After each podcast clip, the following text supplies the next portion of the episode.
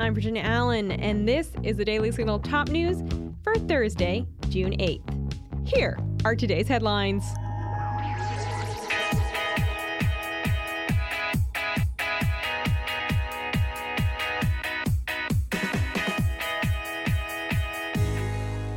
We are kicking off today's show with some big news regarding a Supreme Court ruling.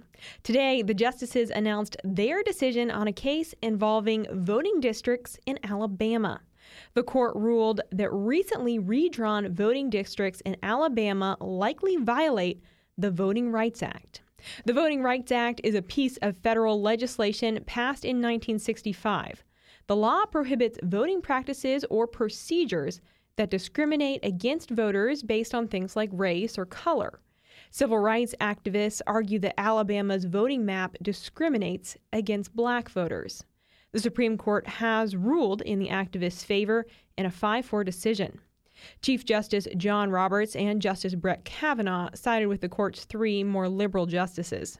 The state is about 27% black and has seven congressional districts six of which are currently represented by Republicans. I spoke with Heritage Foundation senior legal fellow Hans von Spakovsky about the case, and he explained how it rose to the Supreme Court. After the 2020 census, they, the state was sued, and the challengers said, "Oh, this your new plan is discriminatory because you have to put in two districts that are majority minority districts for for black voters." And uh, Alabama fought that. Uh, they said, well, look, the only way you can draw up two districts like that is if race is the predominant factor you use in drawing boundary lines. And that's prohibited by Supreme Court precedent, uh, which it is. Hans said, in his legal opinion, the Supreme Court ruling today did not follow precedent. As Justice Alito pointed out in his dissent, uh, actually, what the court did was uh, not follow their precedent on this. They didn't follow the rules they have set out on this. And as he said, it sets the Voting Rights Act on a very dangerous path. Now, Alabama will have to redraw its voting map before next year's election. Cuba and China have reached an agreement. According to U.S. officials, Cuba has agreed to allow China to build an eavesdropping station on the island.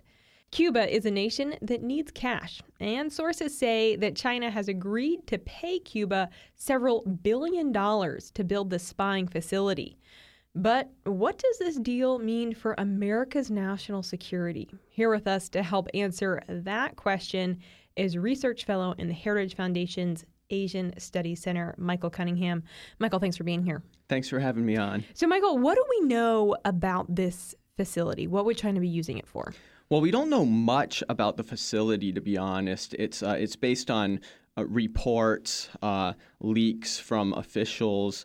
Um, but uh, uh, what we do, or what we assume it would be, is uh, an eavesdropping facility, essentially, on the island. Um, which is really only about 100 miles away from Florida. It would give Chinese intelligence agencies uh, a, a, it would make it easier for them to monitor ship traffic and electronic communications throughout the U.S. southeastern region, uh, where there are several military facilities. Um, quite concerning uh, if true. I do have to say, though, that, you know, China and Cuba are both sovereign states. This is the type of, and Cuba is one of the usual suspects. So this is not uh, it, it's concerning, but it's um, it shouldn't be surprising to hmm. be honest. And China has been using uh, Cuba sort of as a, an an outpost uh, close to America for its surveillance and um, espionage uh, activities in the past. So uh, the fact that this is newsworthy uh, probably speaks to how scary it is, to be honest. Mm-hmm. Um, uh, in, in, that um, they already were quite active uh, in Cuba, and and now uh, they're they're reportedly going to build a several billion uh, dollar new facility. Wow! Do we know when this facility would be operational? No, not none of the uh, reports I've seen have any kind of a timeline. Uh, the The White House has essentially said that these reports are inaccurate. Um, not sure if that is a denial or if it's um, or, or, or if they're just saying some of the details are wrong. But hmm. you know, it's it, are reports about a secret deal um, that are coming from what has been described in media as highly uh, highly confidential intelligence. Uh, which which means that there's a lot more that we don't know than what we do know at this point. Hmm. Well, we're going to keep following this story. Michael Cunningham of the Heritage Foundation. You can check out all of his work at heritage.org. Michael, thanks for being here. Thanks. Well, sunshine was predicted along much of the East Coast today, but you would not have known it as a smoky haze is still hanging along much of the North and Mid Atlantic states. Wildfires in Canada are still blazing, and smoke continues to blow south. U.S. National Weather Service meteorologist Brian Ramsey says the haze of smoke it's likely sticking around for a couple more days. Yesterday, air quality in New York City reached hazardous levels. Air quality improved slightly in the Big Apple today and is now around 165 on the air quality index. That's still unhealthy. For reference, air quality that is 50 or lower is considered healthy. There are reported to be more than 400 blazes burning across Canada. The fires have displaced 20,000 people. In response, the U.S. has sent about 600 firefighters up to Canada to help control and extinguish the blazes. You all will remember that on Tuesday, Tucker Carlson released what he labeled episode one of his new show on Twitter. But Fox News says that Carlson may have violated his contract with Fox by releasing the show. Remember that Carlson was not actually fired from Fox News, his show was canceled, so he's technically still under contract with Fox. But Carlson's lawyers say he was practicing his First Amendment right to free speech when he aired the show. Bryan Freedman is one of Carlson's lawyers, and he told Axios that Fox defends its very existence on freedom of speech grounds. Now they want to take Tucker Carlson's right to speak freely away from him because he took to social media to share his thoughts on current events. A lawsuit between Tucker Carlson and Fox News would be highly public given the nature of the situation, something that Fox likely doesn't want. For now, it appears that Fox and Carlson's lawyers are holding off on taking legal action to be continued. California Governor Gavin Newsom wants to add an amendment to the Constitution. Newsom has proposed a 28th Amendment aimed at limiting gun rights. Newsom says the amendment would add common sense gun measures to the Constitution. Newsom shared about his proposed amendment on his Twitter today. He said, The American people are sick of Congress's inaction.